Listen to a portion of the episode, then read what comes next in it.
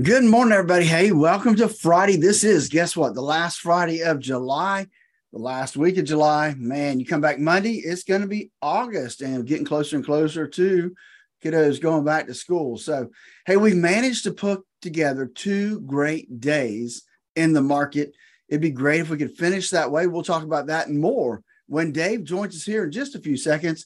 Before we do that, though, let's just remind ourselves that there's a lot of things out there in this world that you and I cannot control. But when it comes to your retirement and your portfolio, there are some things that you can control. The number one thing that you can control is how much risk you have in your current portfolio. The problem is you have to know how much risk you have before you can see if it's too much or not enough.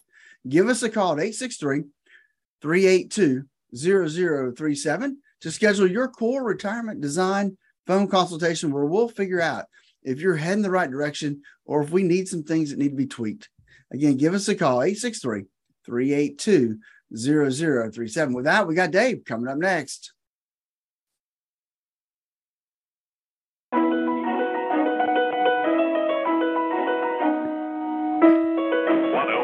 Oh seven Light FM. Vanessa Carlton is there. Good morning. Hello. It's eight forty now. That's twenty before nine. Time check in and see what's going on on Wall Street this morning. We've had a couple of really interesting days that sometimes you might think were counterintuitive as well, but it was another big green day yesterday. Let's see what's going on with Phillip Statler from Statler Financial Services in downtown Sebring. Phillip, how are you this morning?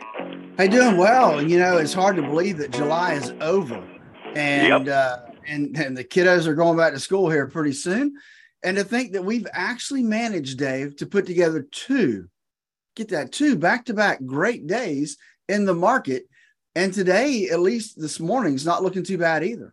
Yeah, I was going to say it's not barn burner this morning, but I'm seeing all green ink so far this morning on on my delayed quotes as well. And uh, yeah, 332 up on the Dow yesterday, uh, 49 up on the Standard and Poor's, and 130 up on the Nasdaq. All good news, and all of them well over a full percent increase in one day after the barn burner one we had the day before. I was honestly fully expecting to see us take some profits yesterday. Evidently not. We got some optimism back in the markets, don't we? We do, we do. We seem to have some some bounce up, and uh, it's kind of funny when things start bouncing up like that. You get the naysayers out there. I, I saw one. I think it was a. I can't. I don't want to say which firm it was because I can't remember exactly. But saying that, hey, don't don't buy into this because uh, it, you'll get disappointed uh, down the road. So uh, I, I thought that was interesting. Well, those of us that tend to believe in chart rhythms tending to being immutable, yeah, there's always a there's always a rebound in a bear market, and this might be that uh, bounce up before we hit another bottom. I'm not ready to call that, but yeah, there's at the very least the chart rhythm geeks are looking at it and saying, "Yep, yeah, just that interim bounce. Don't think anything of it." And that brings us up kind of to this morning. Social Security recipients might be happy with this because we got the PCE inflation rate out this morning personal consumption expenditures. And uh, that's the number that uh, Jay Paulson of the Federal Reserve says he uses as his biggest gauge. Uh, it's up uh, it was expected to be 6.8%. It was 6.8%, but uh, you came up with a ticker news item just as we were going on the air. That's the highest number since when? 1982. 1982, January 1982. That's that's been a long time. Yeah, the, the PC, yeah, the PCE number. I don't know exactly what goes into it, but I know it's the gauge that the uh, Federal Reserve honchos use to uh, try to get a gauge as to how bad inflation is. And uh, I guess the uh, reading would be, "Yup, it ain't very good right now." On the other hand, some of the other stuff was uh, good where we want it, and not so good where we really would kind of like to see a little bit of moderation. Employment cost index was expected to go up 1.2 percent last month to keep employees on the books went up 1.3%, and that inflated into a, a personal income improvement a little bit better than expected. A half a percent was expected. We got six tenths of a percent. So that's okay. And the economy, we continue to support it with personal spending. Uh, nine tenths of a percent expected. We were spending 1.1% more than the month before. I kind of put that into the notion of uh, I won't say that I agree with Biden and Yellen saying this isn't a recession, but at the very least, some of the stools of a recession aren't necessarily happening at the moment, are they?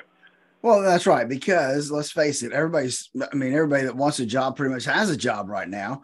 Um, and, and so that's impacting or, or have an effect on what we call, quote, the, the recession. As long as employment stays going, uh, you know, we might have a, a quote, light, eh, you know, recession, but th- that's still, that shoe could still drop, right? We could still see, I mean, we're starting to see some trends now where companies are starting to lay people off they're stop hiring. And so it's just a question of how long is it going to take for that to be effective um, in the recessionary period? And then we start feeling it more and more. And, and I think that the way we're going about this right now means we could have a light landing when it comes to a recession. It just may be a longer period of time uh, than uh, than we would like it to be. And you know that, that there are two kinds of recessions. One of the ones that uh, you know go down slowly and take forever to recover from, and the other kind that we had in '82 that nobody enjoyed one tiny little bit, but it was you pretty well over and done with in six months. It was extremely deep, but then it was over in about six months, and we were back to doing business again with inflation cured. Uh, I mean, the pain is much worse on those short, deep ones. But for those of us that are looking at retirement funds that we're looking at trying to get back on track again, uh, the long, shallow ones can also be pretty painful in their own way, can't they? Yeah, they can, right? Because the markets don't like it and they continue to fall off. And if you're thinking about retirement, then uh, you want those markets to be heading in the up direction, not the down direction. So, yeah, that's why I tell people look, if you're five years out from retirement, you need to make sure that you've got the risk calculated properly within your portfolio. If not, you need to really sit down with somebody that can help you make sure that your risk number really lines up with your risk in your portfolio and nobody knows what the shape of this downturn is going to be. So that advice is very well taken right now for those of us that are looking at the notion of retiring inside the next five years, because we continue 10, 12, 15 percent down from where we were a year ago. Well, doggone it all, that's unpleasant to look at from the standpoint of monetizing it for retirement. Looking ahead at what happened during earnings season, we start off with some post market trading that was really kind of interesting because a couple of big guys reported Amazon and Apple right after the market closed. Amazon absolutely lost their shirt, a $2 billion loss, but they said it was all one crummy investment, and the market kind of likes it, don't they? Well, they did. They had better than expected revenue. Their revenue was way better than expected, um, and they issued an up upbeat outlook, so that helped. Now they did lose. They did lose three point nine billion dollars on on Rivian, you know that electric vehicle maker. So if they only lost two billion, then then that means they actually made operating money. Um, they lost it because of their investment, and so they're really getting a nice little boost today. Um, they're not up as high as they were a little earlier, but they're still up almost eleven percent this morning. There was a lot of gossip on the tip sheets about expecting bad things from Amazon this time. I suspect there's a certain level of relief there. I had three or four articles earlier this week talking about how the e commerce world is going to go soft because we're out of the house and we're buying at brick and mortar places and we're traveling and we just ain't buying on Amazon. Evidently, there was a little bit of relief to that, that Amazon is doing just fine, except for. Uh, another goofy, inspe- uh, another goofy investment from Bezos, right? Exactly. I think that's exactly what we're seeing there. I mean, I'm seeing a lot of, I still see a lot of Amazon packages in my neighborhood. So um, I, I think they're still doing well. Uh, yeah, and, and you know, just just as a personal aside, as long as the supply chain going into the retail stores is weirding off, there are a few regular purchases that I make that I can't find reliably in brick and mortar. So I've ended up just saying, "Oh, screw it! I make it a monthly uh, a monthly shipment from Amazon." So I'm among those boxes that you see coming into your neighborhood because, well, it's just flat out more convenient to make sure I can actually get what I want when I want it. Right? It, yep, exactly. And so, hey, you mentioned Apple. Apple also uh, reported a quarterly profit and revenue exceeded the forecast that Wall Street had for them. Um, their earnings are down though from a year ago. So if you compare year over year, it's down. Uh, but they did see an iPhone sales continues to grow. And I suspect that September's rolling around, and September is usually when they roll out a new a new version of that. So I'm sure that will help them in the third quarter uh, moving forward. But Apple is trading up about, uh, well, a little over two and a half percent this morning. My suspicion is that's another case of diminished expectations beforehand from the trade press because they weren't expected to do well and to actually beat the street. That's always a positive for their stock, isn't it? Yeah, it is. You know, it's a, a, positive when you, hey, when you can come out and beat expectations, and and sometimes, like you said, you know, the the, the rumor mill starts to talk things down. Um, sometimes you wonder if it starts because that's what investors want. They want that pop. They want, but uh, you know, it is what it is. Hey, we have a couple of other things coming out today that have come out yeah. today. Roku, um, you know, the streaming company, they mm-hmm. uh, not not so good, Dave. Uh, they had a larger than expected quarterly loss. Their revenue missed on top of that. And then they issued weaker than expected guidance on ad revenue and sales of their video streaming service. So, guess what? They're not doing well at all. Down 22.3% right now. Holy crud. and that and that will be a new 52 week low. And their last low was uh I'm not sure when it was, but it was $72.63. Right now, if it opened at 930 right now, it'd be $66.14 a share. That kind of slamming through the all-time low, let alone beating, all right? That's right, exactly. So another uh, another downside we have is Intel reported, and uh, well, they missed too, both on profit and revenue. Um, their revenue dropped from a year ago. Uh, it was the largest decline they'd seen in more than a decade. Um, quarterly guidance, they're just missing on everything. Their quarterly guidance fell short of forecast. Um, of course, they're still battling the whole supply chain issue, right? The whole China deal where China keeps shutting down. It's hurting Intel.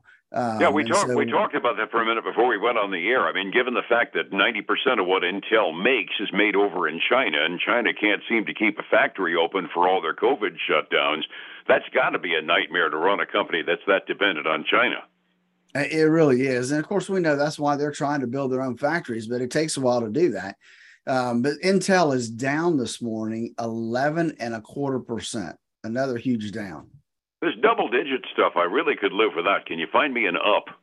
Hey, so I did think I maybe found you a couple here uh, before we get going. We've got uh, the oil industry is going to help us out there, Dave.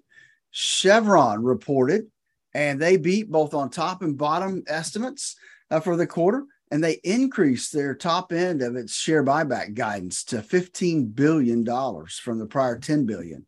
Um, so some good news for them. They're trading up a little over 3% this morning. And then we had another oil company, Mobil, Exxon Mobil reported. Mm-hmm. They also follow suit, better than expected uh, profits uh, for the quarter. Obviously, higher oil prices have helped them, and so they're trading up two percent on the uh, on that news. And then the last one I have for you this morning is P&G, Procter and Gamble. Yes. They missed by a penny a share. Not bad, but still a penny a share.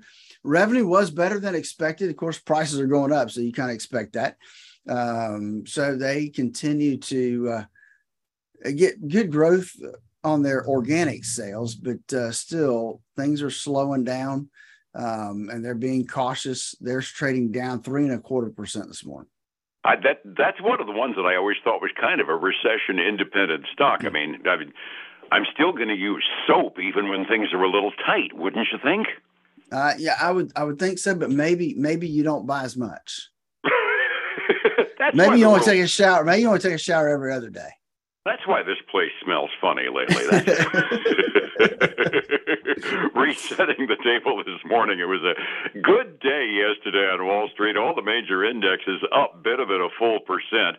I'm looking at some uh, changes as I look at my delayed quotes, and you've got them more up to the second. How are we doing 45 minutes before we start? We have oscillated between green and red. We are now back to green across the board. The Dow is up less than a tenth of a percent, like $22. The S&P 500 is up almost a half a percent, $19, and the Nasdaq 100 is up three quarters of a percent or $97. So everything is not solid green, but but at least heading that direction. the commodities front, same thing. We're getting oil, getting another, I mean, um, silver getting another nice little bump up six tenths of a percent. Dave, Davis getting really close to $20 an ounce finally. It's at $19.98 an ounce right now. Gold up almost three tenths of a percent. Crude oil uh, must have dropped yesterday by the end of the day because it's uh, below where it was when we started yesterday, but still up off the close by two and a half percent. It's at $98.75 a barrel right now. I'm starting to use that magic word trading range, and every time I do, I get in trouble because we slam through it. So I'm going to shut up and say it's under a 100. I'm happy. Fair enough? Fair enough, buddy.